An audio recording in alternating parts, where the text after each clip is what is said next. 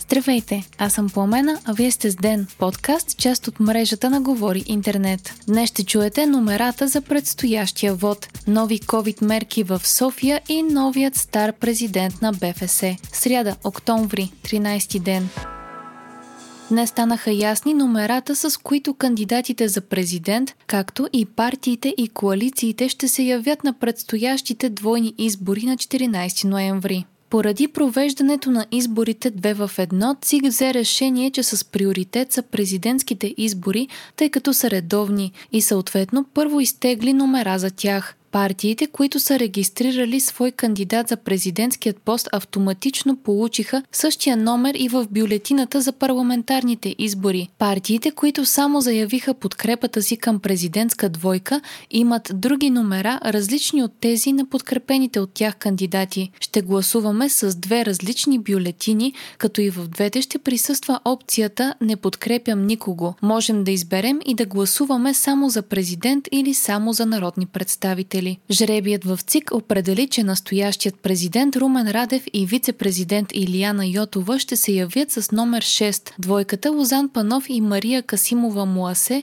ще са с номер 19, а подкрепеният от ГЕРБ Атанас Гирджиков и Невяна Митева с номер 15. Що се отнася до парламентарните избори, основните партии и коалиции ще се явят със следните номера. ГЕРБ СДС ще са с номер 32, БСП за България с номер номер 33, Демократична България с номер 30, има такъв народ с номер 24. Продължаваме промяната, ще е под номер 25, а изправи се БГ ние идваме с номер 31. ДПС ще се явят под номер 17. Казусът за двойното гражданство на Кирил Петков се задълбочава. Вече не само Конституционният съд разглежда случая, но и от специализираната прокуратура обявиха, че се извършва проверка.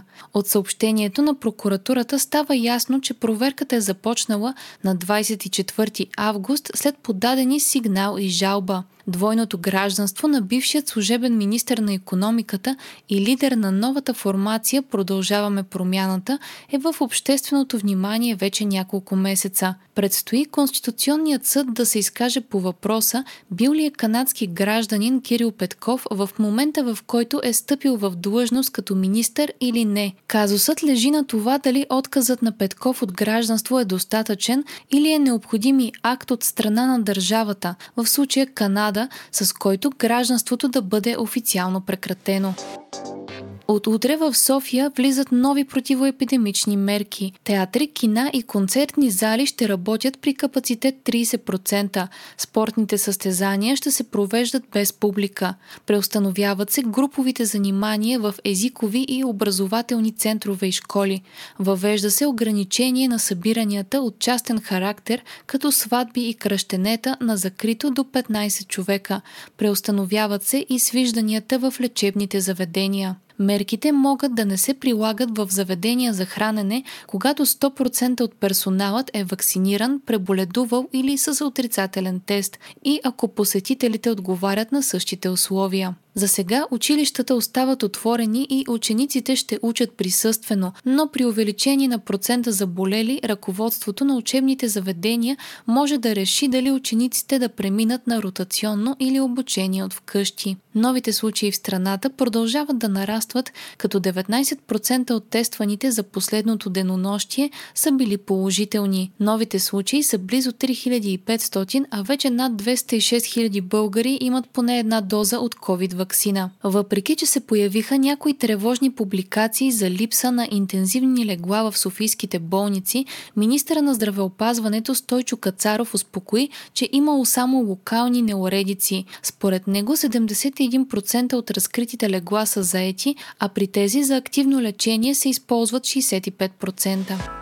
На вчерашният конгрес на Българският футболен съюз бе решено Борислав Михайлов да остане начало на организацията. Михайлов спечели 241 гласа, а основният му претендент за поста Димитър Бербатов 230 гласа. След вота Бербатов заяви, че ще оспорва резултатите, а екипът му поиска балотаж. Причината, според устава на БФС, се печели с мнозинство от присъстващите клубове, а не от гласувалите. Регистрираните клубове бяха 483 и за да победи Боби Михайлов се нуждаеше от 242 гласа, но накрая три от клубовете не гласуваха и това според ръководството на БФС намаля необходимите гласове за победа. Борислав Михайлов е президент на БФС от 16 години и наскоро сайтът за разследваща журналистика BirdBG го свърза с евентуални нарушения и липси в размер на милиони евро при строежа на спортната база в Бояна.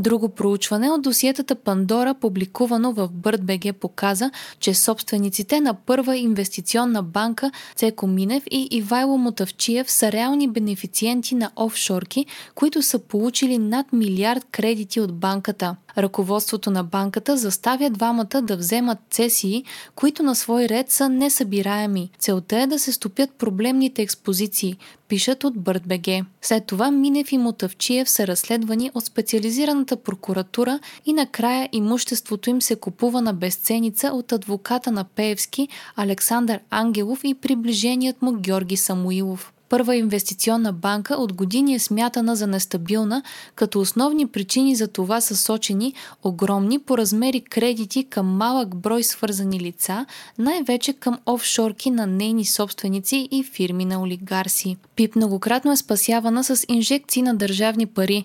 Това се е случвало по време на тройната коалиция, след падането на КТБ и след провала и на стрес теста на Европейската централна банка чрез увеличение на капитала на българската Българската банка за развитие, пише BirdBG. Говорителят на Кремъл заяви, че Русия е готова да увеличи доставките на природен газ през Украина при условие, че Европейският съюз увеличи покупките на горивото, съобщава БНР, цитирайки агенция ТАС. Според Кремъл, Газпром изпълнява всичките си задължения към Европейският съюз и доставките на синьо гориво вече са достигнали максималните договорени нива. Преди няколко дни се появи информация, че Европейският съюз иска да закупи допълнителни запаси от природен газ, за да спре покачването на цените в съюза. Припомняме, че цените на природният газ достигнаха исторически високи нива в Европа, което доведе до повишаване на цените за електроенергия, топлофикация, вода, както и на хранителните и битови стоки.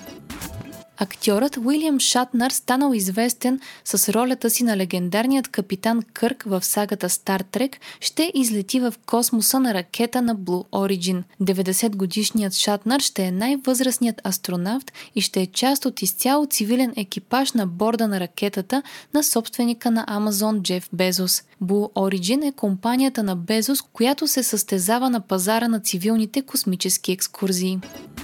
Вие слушахте подкаста Ден, част от мрежата на Говори Интернет. Епизода подготвих аз, Пламена Крумова Петкова, а аудиомонтажа направи Антон Велев. Ден е независима медия и разчитаме на вас, слушателите ни. Можете да ни подкрепите, като станете наш патрон в patreon.com Говори Интернет и изберете опцията Денник. Така ни помагате да станем по-добри и получавате достъп до нас и до цялата общност на Говори Интернет Дискорд. Не забравяйте да се абонирате в Spotify, Apple iTunes или някое от другите подкаст приложения, които използвате, както и да ни оставите ревю.